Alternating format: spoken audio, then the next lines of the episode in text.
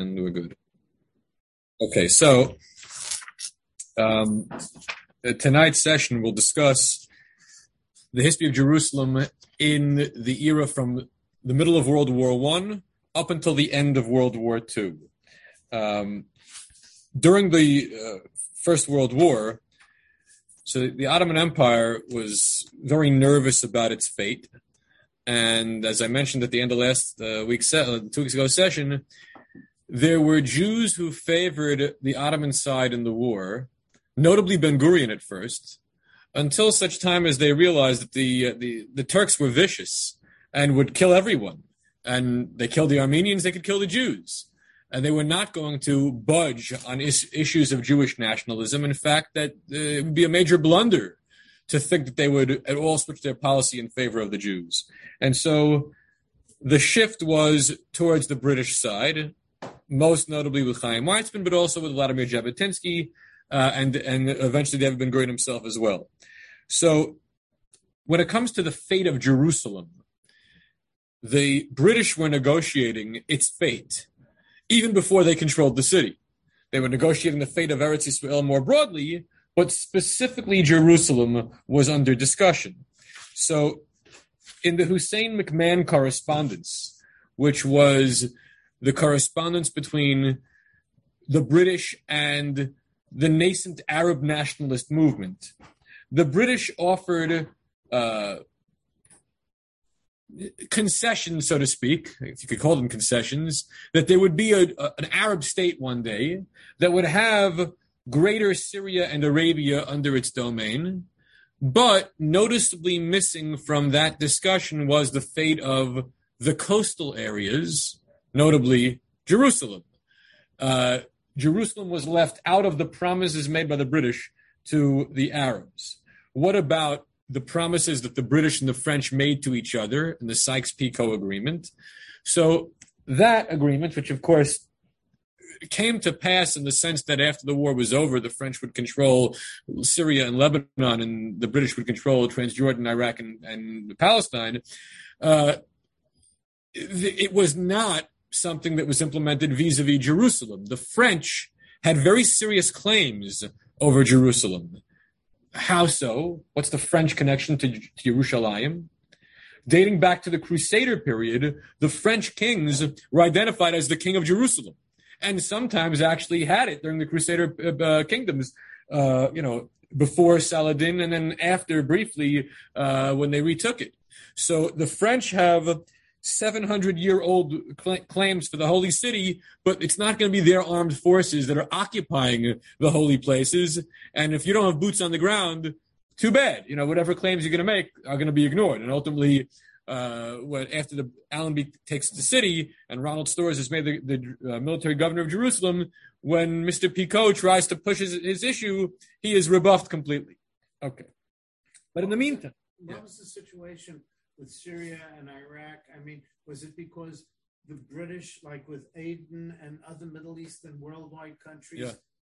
had them under their thumb? Or was there something like an Ottoman entity in these other countries too? The the you mean after the the World no, War? As they're parsing out. Oh no no! So the British have uh, uh, you know spies and special forces units that are making their way across the Middle East, grabbing this or that spot. Not massive amounts of troops like you would have in continental Europe, but they had some forces here and there. And as the Ottoman regime is collapsing, they're looking to plant their flag with whatever minimal force they have here and there and everywhere. Although their major force would be coming out of Egypt up into Palestine uh, and eventually by the end of the war, by November of eighteen, getting to the Syrian border. Okay. Yeah, but they could lie. But but but they could lie. They, they could they could instigate an Arab revolt and then and then renege on promises. Okay. So Ahmed Jamal is the slaughterman, the governor of Syria, which includes Eretz Israel, and he's a tough guy. He's threatening to deport the entire Jewish population of Jerusalem. And by deportation, it may not be deportation, it may be death. The, uh, the Germans, who are the allies of the Turks and who have a tremendous presence in Jerusalem, German military presence in Jerusalem are uh, aghast at what their Ottoman ally is willing to do or threatening to do. They think that he's gone, you know, inhumane in the extreme. Now, when you say inhumane, and we're talking about the Germans being surprised by this and them being the humanitarians, bear in mind that three very important Germans were in Jerusalem in nineteen sixteen, nineteen seventeen. Three, one, the first one is Franz von Papen. Who's Franz von Papen? Was the chancellor before Hitler and was the vice chancellor during the first year of the Nazi regime between thirty-three and thirty-four until he was dismissed and became a, like a uh, ambassador to Austria. Uh, but, you know, he, although he was not a Nazi, he was a collaborator with the Nazi regime and was charged for war crimes after the war, though he was, he was not convicted.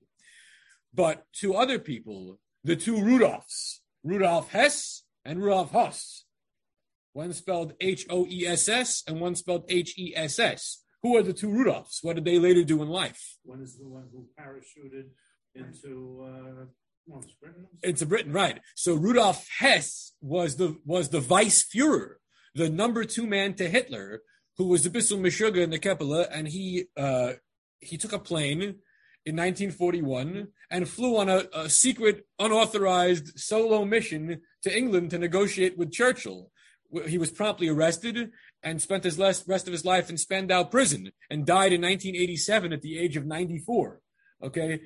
The other one, Rudolf Hess, was the commandant of Auschwitz and basically is the murderer of over two million people uh, and was executed for his war crimes shortly after the war. So yeah, weird situation of people who would go on to have these, you know, important roles in, in world history, but at the end of World War One, they're in the German army as low-ranking soldiers, young men, Uh, in Jerusalem, of all places, dealing with Jews.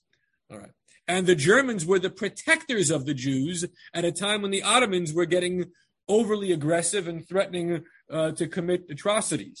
Did they okay. get overly aggressive because they saw the British handwriting on the wall? So several factors. Number one, there were spy systems, not only the Neely spy system of the Aronson family up in the north and the Neve Yaakov, uh, Zichron Yaakov, but uh, also there was there were spies in Jerusalem, like Alter Levine, uh, and there were also brothels, there were also spy hangouts. So a lot was going on in the city that was undermining Ottoman control, and the handwriting was on the wall that the British are coming. All right, well, while all this is going on, uh, Weizmann is pursuing his Balfour Declaration. He's doing his politicking in England, and he is successful at it. He's also thinking about establishing a Hebrew university, and the plans are already in motion. And we will discuss. We'll spend a whole session discussing Harat Sofim, Mount Scopus, and the history of Hebrew University. We'll spend some time on that. That's occurring nineteen sixteen, seventeen, into nineteen eighteen. But in the halls of power in London, uh, David Lloyd George, the Prime Minister of England, has a message for his general, for General Allenby. And that is, we want Jerusalem as a Christmas present. So here it is. It's getting close to the end of nineteen seventeen. Uh, December twenty-fifth is, is around the corner, Schön gekommen, you know. And so we want Jerusalem as a Christmas present. At that point, are the German soldiers already weak? Yeah, yeah. The Germans are suffering, and they're they're they're uh, they're being stretched too thin. So British uh, British warplanes are bombing the Augusta Victoria Hospital on Mount uh, of Olives, and they're dropping opium-laced cigarettes to get the German defenders of the city stoned, so they won't defend the city all that well. How do you like it? You can't make that stuff up. All right. Well, eventually, Allenby conquers the city on December eighth. The, the, the uh, British soldiery can see the city from a distance on the night of December seventh. So December seventh, all right, twenty-four years before Pearl Harbor. Uh, tomorrow's the anniversary. And then by the morning of the eighth, the, the British are ready to conquer. The Germans fled. The last battle never really happened. I mean, there was fighting, sc- sporadic skirmishes here and there, but basically the Germans and the Ottomans fled. And it was up to the Husseini uh, mayor of the town to surrender Jerusalem to the conquering British. Well, This is a very important moment. I mean, after all, seven hundred years earlier, eight hundred years earlier, there were massive crusades for the sake of Christendom taking the holy city from the Islamic world. And here it's happening. A Christian army, the British army, is taking Jerusalem from uh, the Ottomans, from a, from a Muslim entity. It's a sad day for the Islamists. It's a happy day for which residents of Jerusalem? The Jews. So, number one, the Jews, because they regard the British as liberators of some kind, and also as, a, as, as those who might advance Zionism ever since the Balfour Declaration of a month earlier. But who else thinks of it as a, a moment of liberation? The Christians. The Christians, the American colony, all right, the, the millenarian types, the the, uh, the apocalyptic types, and there were plenty of them all throughout the, the, the city. They think this is great. A Christian entity is finally conquering the holy city of Jerusalem uh, from the from the hands of the infidel Muslims. But didn't the Mufti have deals with the uh, British? The the, the the Mufti did have deals with the British, and the Mufti was the uh, the um, uncle of the later Mufti, who we regard very negatively, Haj Amin. But the older Mufti will die shortly thereafter after this conquest, and the new guy, the young kid, will be appointed by Ronald Storrs, the military governor of Jerusalem, as the new Mufti, and elevated to a very high position. Instead of just being the head of one scholarly branch of Islam, he'll be made the head of all of Islam in the whole country, and not just Jerusalem, but the entirety of Palestine. Uh, this despite the fact that he was young and never even got smicha from the from the Muslim University of Cairo. He was not or, not properly ordained. He did not finish his religious studies. He was a young man, but he was a firebrand, and he was made in the early nineteen twenties into this uh, big Gedilla, you know, the Kohen Gadol of Islam in Eretz Israel. Okay, but getting back to the conquest. So the mayor tries to surrender. He finds some Australian soldiers and tries to surrender to them, and they're too low-ranking. Ah, forget it. Try to surrender to these people. He tries six times to surrender over the course of a day, and every who, everyone whom he encounters refuses to accept the surrender. What if, what physical article is he using to try to carry out that surrender? A white bedsheet. Uh, he didn't have a flag. A white flag, as is the tradition in Western countries, but he knew that was the tradition, so he took a white bedsheet, even though the white bedsheet was actually a sign in Ottoman Jerusalem that this particular household has a virgin daughter ready to be married. So it was a little bit of a mixed message, but he tried to surrender. Fine. The seventh time was the charm. He was finally able to hand over the keys to the city. Okay, very good. Well, when Allenby gets there, he was given instructions, very uh, explicit instructions, strongly suggest dismounting, meaning don't be like the Kaiser, who twenty years earlier had come in as though he was a conquering hero in eighteen ninety-eight, and they knocked down part of the, the old city wall uh, by the Jaffa Gate to allow him to go on his horse, on his literally high horse with his big helmet to get through. That was a lot of bravado, a lot of hubris. When you come to the city of Yerushalayim, you have to be an anab, okay? You have to have humility, because it's the city of God, not your city. So he dismounts, he gets off his horse, and he walks through the gate. And he delivers his message of Jerusalem the Blessed in French, Arabic, Hebrew, Greek, Russian, and Italian. And he's very careful not to mention the word crusade. However, in his private discussion after the big public ceremony with Mayor Husseini, what did he say? The crusade is now over. So he did use that term, and that was not uh, well received by um, by the Husseini family and, and by the Muslims. Okay, well, as I mentioned before, the French had some sort of a claim on Jerusalem, and Mister Picot tries to push the issue, only to be told by Allenby, the only authority is that of the commander-in-chief, myself. In other words, we, the British, won. We have the boots on the ground. You don't. Go away. All right. The British wanted to have uh, some continuity in the manner of safeguarding the holy places, but also to display their rule over the holy places. So, in particular, when it comes to the Temple Mount, who can guard the Temple Mount and satisfy both of those considerations? No, the Jews would be a big problem. You can't have the Jews on the Temple Mount. Jordanians, well, you're on the right track. It has to be Muslims, but Muslims with an allegiance to the British Empire. Who are those? Egyptians. Indians. Indian Muslims, dark-skinned Indian Muslims, became the, the guards on the, on the Harabait because it showed British control, but also was not insensitive to the to the Waqf, who did not want to have infidels on their holy space. Okay. Well, the population of the city had shrunk very considerably over the course of the war. And, I mean, about thirty thousand people left, and only about fifty-five thousand remained when war ended, or rather when war ended in Jerusalem, because the war would continue for another eleven months until, you know, uh, eleventh hour of the eleventh day of the eleventh month in nineteen eighteen. Um, and the city had a real problem. People were hungry. There was starvation. There were three thousand Jewish orphans. Um, what do you do? I mean, there's venereal disease is rampant because there were problems with the brothels. It was a real problem in terms of public health and access to food and water. But fairly quickly, the city turned itself around. And right after the war, the cafes near Jaffa Gate were back in business. The dilettantes were talking and sipping coffee and tea and smoking uh, the hookah.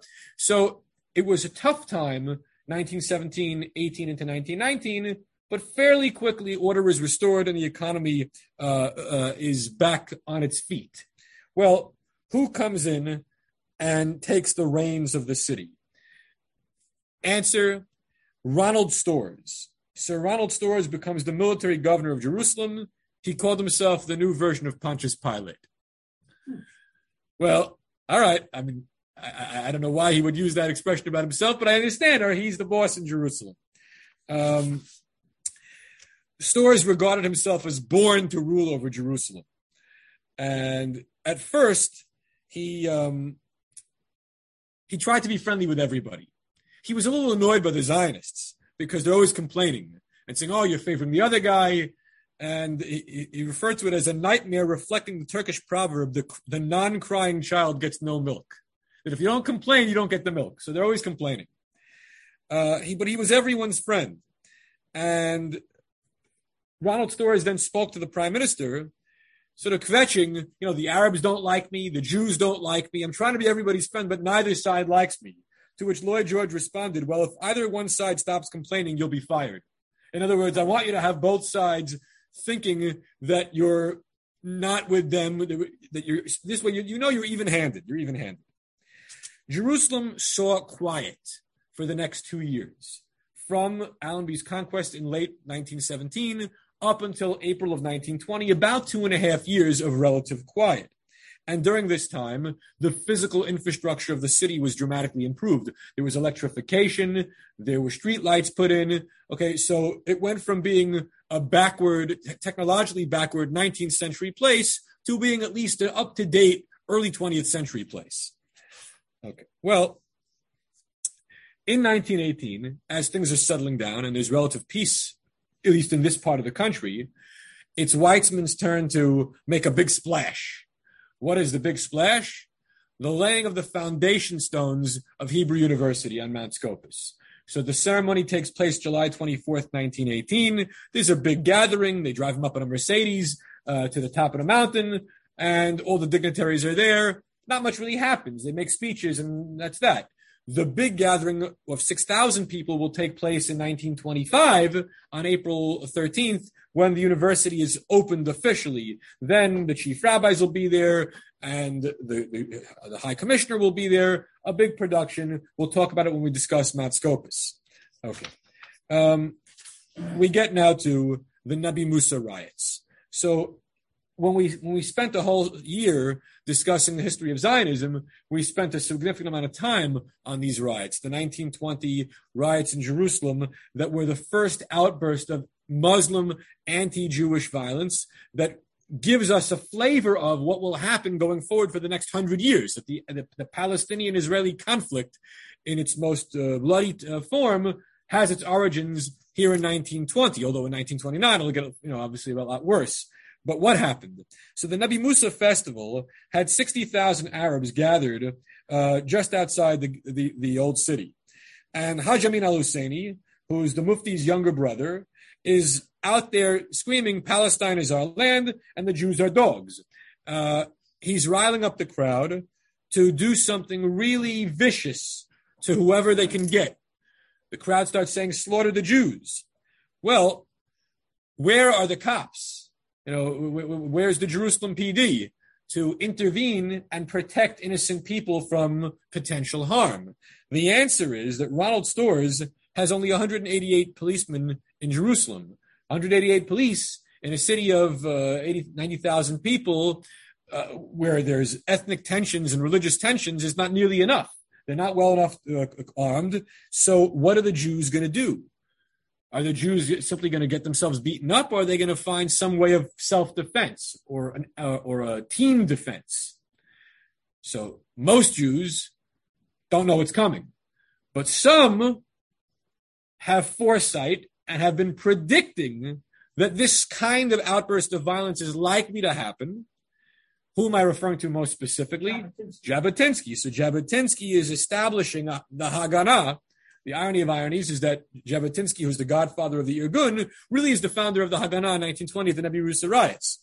Uh, but him and Pinchas Rutenberg, who's more famous for establishing the electricity plant at Machanaim, um, they get some guns and they want to walk around the street like a sort of a guardian angels type situation, preemptively looking dangerous so that the Arabs don't attack. However, Storrs banned this, and he banned all patrols. So that was, you know, bad news for the Jews. The other person who was involved, not too many, about two hundred Jews were volunteering to, you know, it's not so simple because there's also the military that could come in and crush everyone. Uh, the military is located elsewhere and in Egypt, but they could be brought in as auxiliaries if need be. No, no, the Jews are spread out all over the city. Now, the other person who's involved in the, the defense of this city at this, this time is Nechemya Rubitsov. Nechemya Rubitsov would eventually change his last name from Rubitsov to Rabin. This is Yitzchak Rabin's father. He's married to Rose, Rosa Cohen, or Red Rosa, because she was a real big commie. And Yitzchak Rabin was born in Jerusalem uh, in March of nineteen twenty-two, about a year, uh, two years later. So these, his parents were major figures in establishing defense organizations for this, for the Jews of Yerushalayim. Okay. Well, when the riots were over, what were the, what was the casualty count? There were five dead Jews, four dead Arabs, two hundred injured Jews, twenty-three injured Arabs. Uh, people were tried and convicted for their part in the hostilities. Jews were put in jail. Arabs were put in jail. Bad scene. The Mufti was sentenced to, um, to ten years in prison, but he escaped. Jabotinsky was sentenced to fifteen years in prison, but he was eventually pardoned. And in fact, the new uh, High Commissioner, Herbert Samuel, will pardon pretty much everybody who was involved in these activities. Herbert Samuel arrives as the High Commissioner of Palestine. What's significant about his ethnic background? He's a Jew. All right, so a Jew is being appointed by the British to run Eretz Israel. Where is he going to have his headquarters? So the, the uh, government house, at first, during Samuel's administration, was at the Augusta Victoria complex on top of Mount of Olives. However, later on, after he left the country, uh, and during the, the reign of his successors, the government house would be at Government House, known as Amon HaNatziv, which is today a Jewish neighborhood. Between forty-eight and, and sixty-seven, it was a no man's land uh, between Israel and Jordan, but uh, today is uh, you know part of Jewish Jerusalem. During the, the the pre-state era, during the Mandate era, that was a major you know edifice where the High Commissioner would live, and you'd have a lot of his servants and his staff and this and that. Okay, there was the civil administration was there as opposed to the military administration, which was located where? At the King David Hotel, which we'll get to eventually. All right. Well, uh, when When Samuel arrives, he is told by uh, the general who hands off the, the mandate to him, I give you one Palestine complete. Errors and omissions accepted. you know, in other words, it's, it's complete, it's whole, but we got problems here. We have problems on our hands. So, why would they pick this guy Samuel? So he was a member of the British of the British cabinet. He was a good friend of, of the prime minister. He was uh, at first um, a non-Zionist Jew, then he became an avowed Zionist in nineteen fifteen. Uh, his selection, of course, offended the Arab population, but he did whatever he could precisely because he was a Jew and a Zionist to bend over backward to make it seem as though he was not uh, favoring Jewish interests. So from what do we learn from here? It's always better to have a good goy than to have sort of a, a weak-kneed Jew.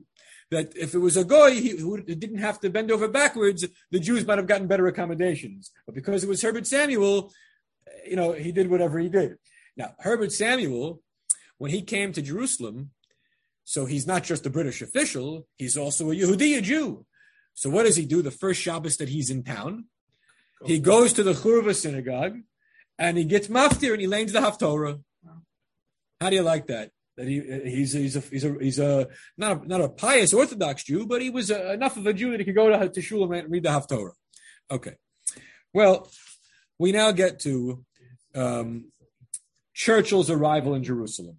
So Churchill, who's now in the colonial office and will eventually become the prime minister two times over, uh, he shows up and he's opening up a British war cemetery on Mount Scopus and is declaring, you know, this or that. Churchill will do something very important in nineteen twenty-two in issuing a white paper. Not the famous white paper of thirty-nine, but the white paper of twenty-two, which does what? Who knows? It, it, it, it chops off Jordan, Transjordan, from the Jewish national home. So Churchill is a Zionist by his own admission, but he does certain things that will offend the territorial maximalist among the Jews, not, notably the revisionists. Okay, so we now get to the mandate period. Aver HaYarden. In Talmudic times, it was one of the three regions of so-called Eretz Israel. There was there was the Yehuda, the Galil, and Ever HaYarden. It's not as holy as Cisjordan; it's Transjordan. God, Asher, and Menashe. God, Reuven, and Chatzi Menashe. Okay, so we we get to the Mufti and the Battle of the Wall. So the Mufti was a troublemaker. He's a Jew hater, and he's looking to Uh, undermine British control and seize for whatever whatever power he can for himself. So in our discussions of Zionism, we, we spent a lengthy period of time, and we'll discuss again, we get to issues of the Kotel, the history of the Kotel, the uh, the nineteen twenty-eight episode. Was where that, was he still mayor? Who? The uh, Husseini? No, the Nash- Nashashibi family took over the mayoralty. There were, there were shifts in administration. Uh, there was a desire not to have the mufti and the mayor be from the same family, but rather to share sort of an equitable distribution of the perks. So the Nashashibis were mayor, the Husseinis were the muftis. Okay, well, Viscount Plumer, who was the uh, the new high commissioner, he walked around Jerusalem like he owned the place. He was not afraid of the political situation. He denied there was a political situation. And for a while, that may have been true. But in nineteen twenty-eight, on, on Yom Kippur, violence breaks out at the Kotel. Why? Well, there's an effort to put up a mechitza, to have more of a synagogue apparatus there, which did not previously exist. The Kotel was just a place where Jews went to pray as individuals. If they were lucky, they could cobble together a minyan. And if they were lucky, they could have a Torah scroll with a table to, to read it on. But there were no chairs. There was no mechitza. You couldn't have, you know, racks with sidurim and chumashim. There was no infrastructure of a synagogue. It was a makom kadosh, not a synagogue.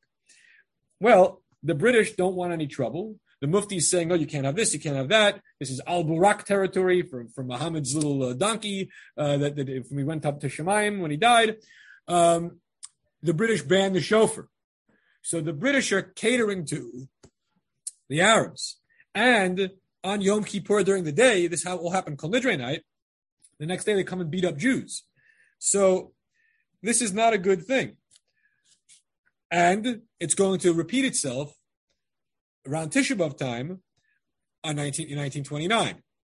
So in the summer of twenty-nine, the Mufti makes things difficult for the Jews at the Kotel by opening up a, a, a roadway for donkeys and for passers-by with the muezzin calling for the chants of prayer up right up above. So now you really can't daven well at the Kotel because you have it's it's a, it's a trafficked road with animals and smell and sound. It was deliberately done to ruin the atmosphere of, of Jewish prayer. So on August fifteenth, Samuel, he's gone. He left in nineteen twenty-five. Although he, he lived a long life. He didn't die until nineteen sixty-five. He's one of these people who sort of outlives their role in history by a long shot. Okay, so although the Mufti is in the same category. The Mufti died in nineteen seventy-four. Okay, before my time, but you guys were around. nineteen seventy-four, he was out of the picture already for, you know, thirty years, but he was still around. So on August fifteenth, nineteen twenty-nine, there is a big demonstration led by Joseph Klausner at the Kotel. Who is Joseph Klausner? A professor of Jewish history at Hebrew University, an expert on Josephus and on the on the Jewish Jesus. He wrote the Jesus, Jewish Jesus of Nazareth. Um, and then the Arabs riot. The Jews cause trouble.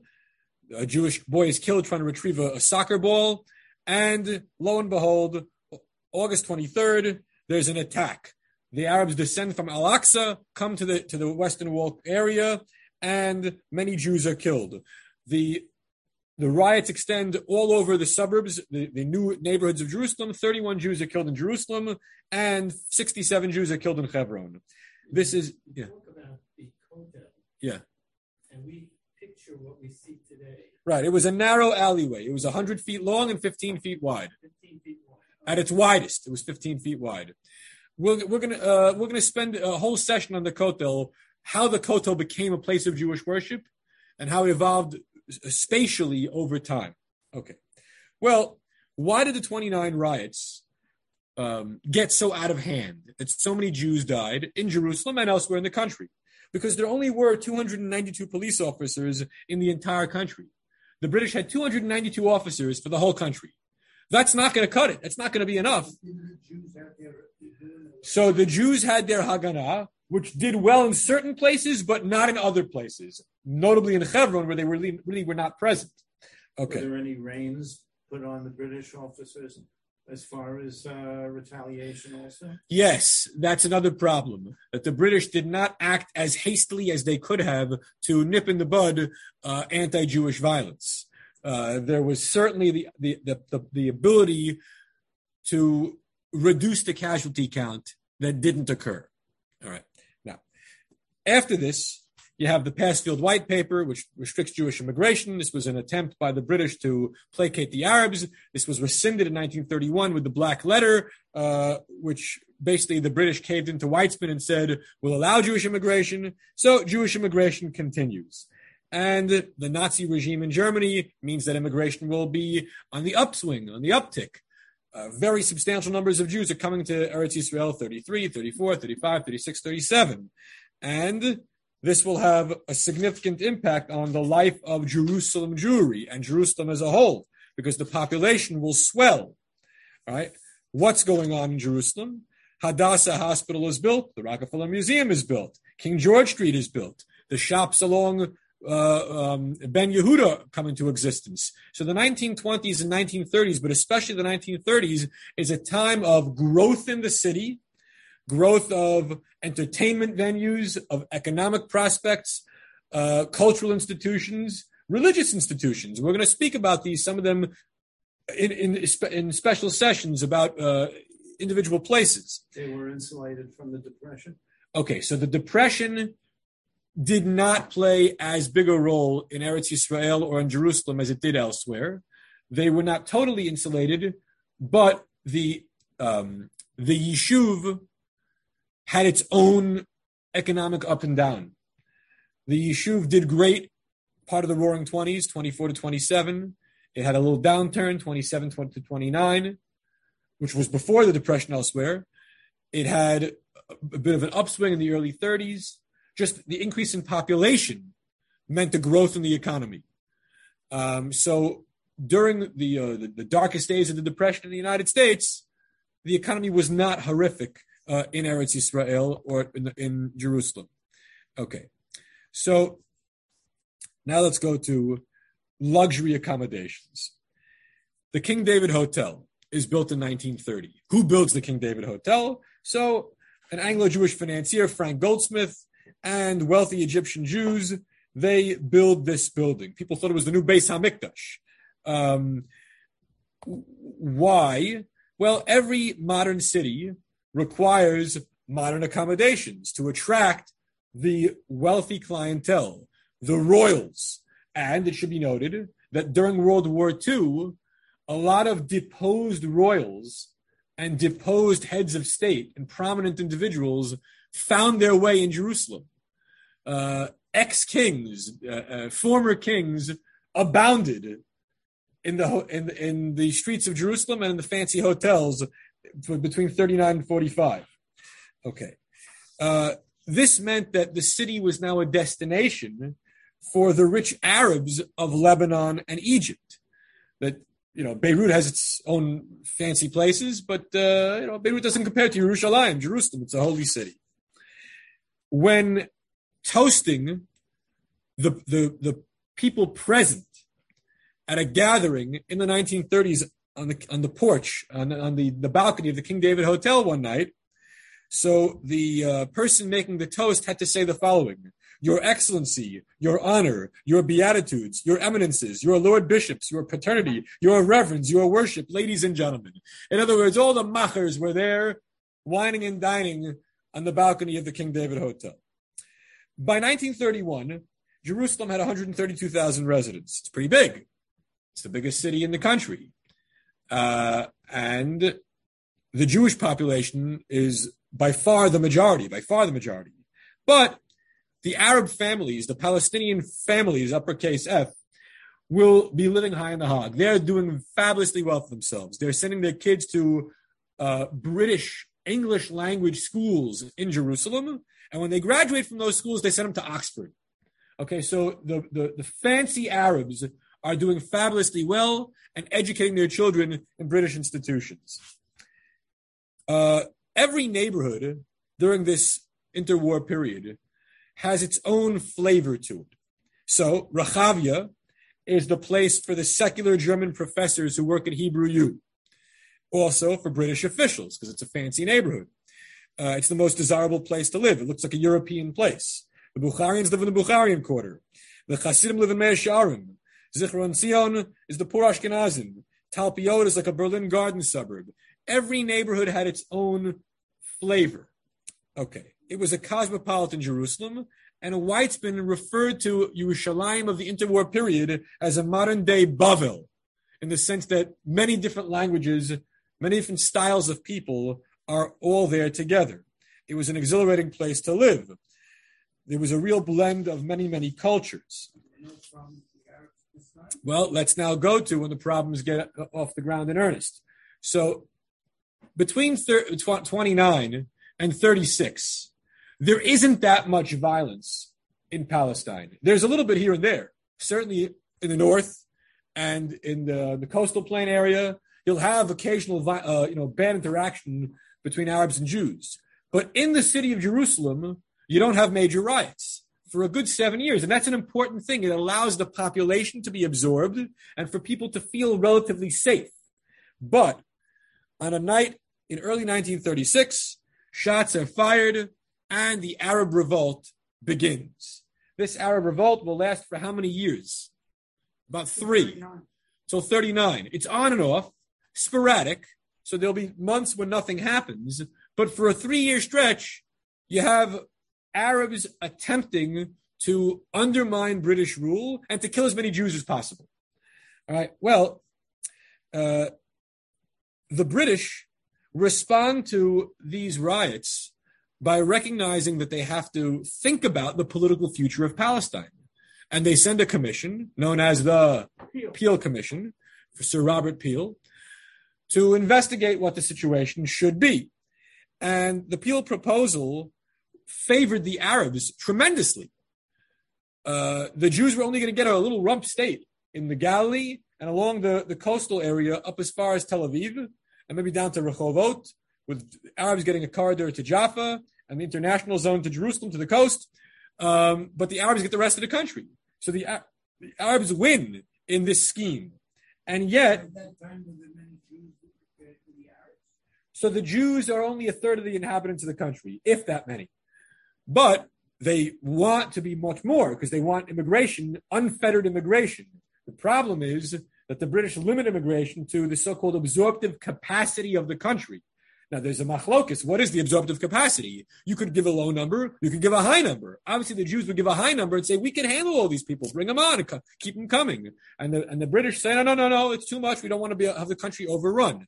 Now, what happens? This time the war going on, Jews, and the war is not going on yet. This is thirty-six, thirty-seven. The Jews are coming in large numbers. So nine days after the Peel proposal, the Mufti calls on the German consul general in Jerusalem to say that he has sympathy with the Nazis and wants to cooperate, cooperate with them. The British try to arrest him, but he flees into the Al-Aqsa Mosque as a sanctuary. Well, the British don't want to cause a big ruckus by storming the Temple Mount and raiding Al-Aqsa. So what do they do? They just sort of besiege him. He has to hang out there for a while. Like, uh, what's that guy uh, who hangs out in the embassy in England? Uh, Salah, yeah, yeah, yeah. Okay, so in Jerusalem, the Arab revolt is led by Abd al-Qadir Husseini, a thirty-year-old guy, member of the Husseini family, and he is their hero. What ends up happening to him, do you know? He dies in April of nineteen forty-eight in the Battle at the Castel. And the relevance of his death is that together with Deir Yassin, that results in what? The massacre of the doctors and nurses of Hadassah Hospital on the way to Mount Scopus. So Abd al-Qadir Husseini gets his fame by leading the Jerusalem Brigade in the Arab Revolt, and he's causing a lot of trouble. So the British realize they, they got to beef up their police presence. They can't just have, you know, chaos forever and ever. So they bring in Sir Charles Tegart, who uh, comes from Calcutta, and he comes to Jerusalem. And he establishes a training institute where you teach interrogators how to beat up a suspect, to extract information from him. Uh, uh, military intelligence and police intelligence is critical in stamping out an insurgency. That's the counterinsurgency. So what method does he advise? Waterboarding. Long before there was Dick Cheney and Donald Rumsfeld in, in Iraq, there was Sir Charles Tegart in Jerusalem teaching how to do waterboarding, nineteen thirty-seven. His more important contribution was that they built fifty Tegart forts throughout the country, which were British police installations that remained in place until nineteen forty-eight. During the War of Independence, what would happen? Every one of those forts was a place where the Jews wanted it and the Arabs wanted it. They would clash to see who could get it first as the British were evacuating. Okay. Huh? Usually on high places, correct, yeah. Who else comes to Jerusalem? Not just Sir Charles Tegart, but also Ord Wingate. Ord Wingate is the Lawrence of Judea. You know, there's Lawrence of Arabia, because he loved the Arabs, and there's Ord Wingate, who loved the Jews. So he comes to Jerusalem, Lawrence of Judea, and what's his contribution going to be? Well, he's going to establish the night squads. The night squads are groups of trained armed Jews who, with the permission of the British, are going around trying to quell this Arab rebellion. Um, Ord Wingate sets up his uh, headquarters at the Fast Hotel near the Jaffa Gate. He learns fluent Hebrew and then moves into a house in Talpiot. Uh, he was a really loony guy. He used to sit around naked, smoking a cigarette, reading books, and talking to people like he was a bizarre character. But he was a lover of the Jews. All right, well, um, we'll take what we can get. Now, in September of nineteen thirty-eight, things get a little dicey in Jerusalem. What happens? The Arab rebels take over the old city. They conquer the old city. The British presence is ousted. And for two days, Jews in the old city are harassed and threatened with death and, and destruction. Although in the, ultimately, no, I don't think anybody got, uh, um, uh, got killed among the Jews. But the British have to reconquer the old city. And on October nineteenth, they come in guns blazing, and they kill about twenty Arabs in the process. So this is a little bit unsettling, the idea that the British control is so weak that at any given moment, they could lose their power over this swath of territory. From a Jewish perspective, that's uh, uh, you know not, not too good. All right. Well, when the revolt was over, what was the casualty count throughout the country? five hundred dead Jews, one hundred fifty dead Britons, but the terrible toll was mostly on the Arabs. The Palestinian Arabs were, were devastated by this uh, th- this revolt. Uh, about ten percent of their male population either died or was, or was exiled, and all the leadership was was killed off, which meant that in nineteen forty-eight, they didn't have real military leadership that could, could bring them to victory. They had uh, you know, third-rate leadership, and they lost. You know, the Jews ele- elevated themselves and trained and, and, and armed themselves. The Arabs, uh, they, they had their chance, and they blew it. Okay, so the White Paper of nineteen thirty-nine. The White Paper of thirty-nine has a tremendous impact on the city of Jerusalem. What happens? It's released in March, and fifteen thousand Jews will be allowed into Eretz Israel every year for the next five years. So seventy-five thousand Jews between thirty-nine and forty-four, and subsequent to forty-four, all Jewish immigration will be subject to Arab approval, meaning it isn't going to happen. All right? And this is right at the beginning of the Shoah. So just when the Jews need a safe haven most, they're not going to have one. The reaction of the chief rabbi of Israel, of chief rabbi of Palestine, Yitzhak Isaac HaLevi Herzog, okay, the father of President Chaim Herzog, the grandfather of current President Isaac Herzog, who's named after his grandfather, was to take the white paper, a copy of it, and tear it at a big rally, okay? Uh, He was in Ireland before he came to Eretz Israel. He came to Eretz Israel after Rav Cook died. I think in nineteen thirty-six he came to Eretz Israel. Rav Cook died in thirty-five. And he was chief rabbi from thirty-six to fifty-nine when he passed away. So this tearing of the, of the white paper was the example, followed by his son Chaim, who tore what? The Zionism is Racism Decree, nineteen seventy-five at the U N on Kristallnacht, November ninth, tenth, nineteen seventy-five, Chaim Herzog tears the, the, the U N declaration. He learned from his father, who tore the white paper in Yerushalayim.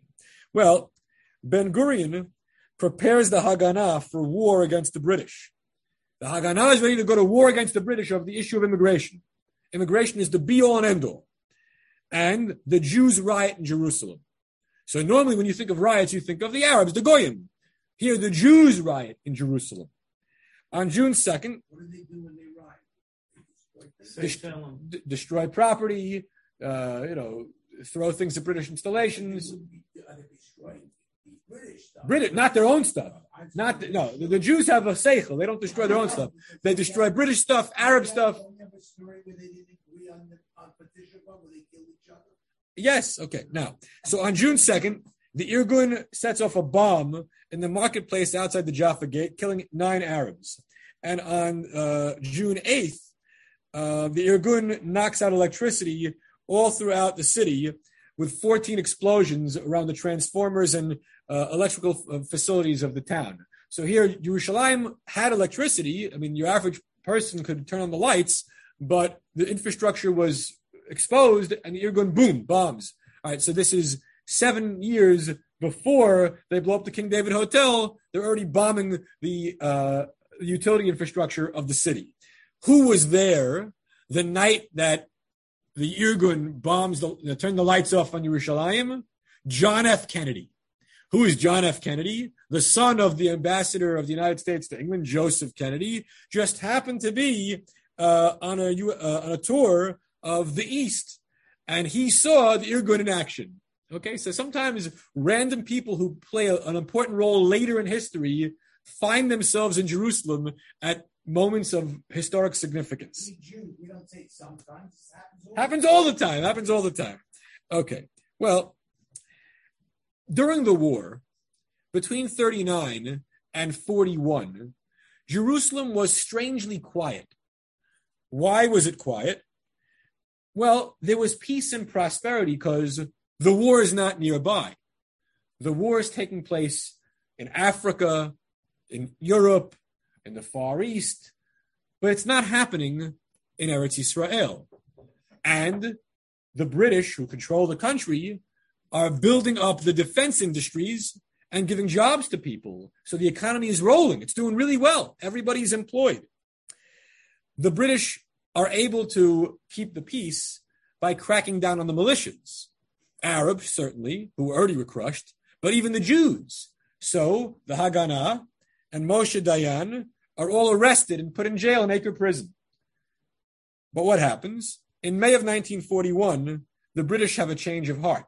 They recognize that this part of the world is not so free and clear, that there is the possibility of Palestine being uh, attacked from two different sides.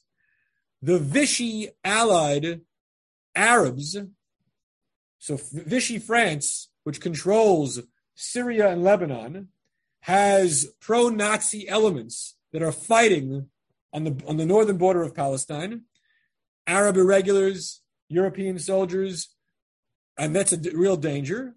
And then Rommel, okay, the Africa Corps is sweeping across North Africa. They overrun British garrisons at Tobruk, and it was not until the Battle of El Alamein in nineteen forty-two when Eretz Israel finally was regarded as safe. But for a good year or so, there was the threat that the Jews of Eretz Israel would die in the Shoah, okay, that the Holocaust would reach Eretz Israel. So what happens? The Haganah fighters, including the Jerusalem branch, are released from their captivity. They're given weapons and some training, and they're sent off to fight. And who loses an eye? Moshe Dayan goes off to Lebanon and loses an eye. Okay. Well, as I mentioned, what's happening in the city during the war? You know, there are all sorts of V I P refugees and asylum seekers, including George, the, King George the Second of Greece, Peter of Yugoslavia, Haile Selassie of Ethiopia, all right, uh, and all, a host of other people who making Jerusalem home. Uh, one of the problems that the military governor of Jerusalem had during the war was the bad behavior of Australian soldiers. They uh, were too rowdy and were contract, contracting venereal disease at too high of a rate. The, the health was was being compromised by uh, by their brothels. Okay. Um, in November of nineteen forty-two, after the threat to Eretz Israel has dissipated, the news comes to Jerusalem that there is mass murder of Jews in Europe. So there's the Regner Cable, there's Stephen Wise. The word gets out, New York Times articles. The Western public, the public at large, knows that there's the Shoah happening. So the response was for the chief rabbis to to uh, call for three days of Avelus, three days of mourning, and culminating in a, in a tefillah, tziburit, the public prayer at the Kotel. Huh? When did they do it? So, uh, in late November of forty-two. Okay. Well, at this point, the, the war is coming to an end, nineteen forty-four, forty-five. And I want to stop here because I, I don't want to get us into uh, issues of um, of Irgun terrorism in Yerushalayim. But suffice it to say that the attitude of Ben-Gurion during the war was, we'll fight the war like there's no white paper, and we'll fight the white paper like there's no war. Before the war broke out between the British and the Germans, it was just, we'll fight the white paper. The British are in control. We want to immigrate, so we'll do what we can to undermine their authority. But once the war begins, your ultimate enemy is Nazi Germany. You can't uh, be full force against the British. You have to balance these various needs. So balancing fighting the Nazis with resisting the white paper. Now, how will that affect Jerusalem in the long run? It will affect Jerusalem in the long run because Jews will volunteer in fairly large numbers to fight in the British army.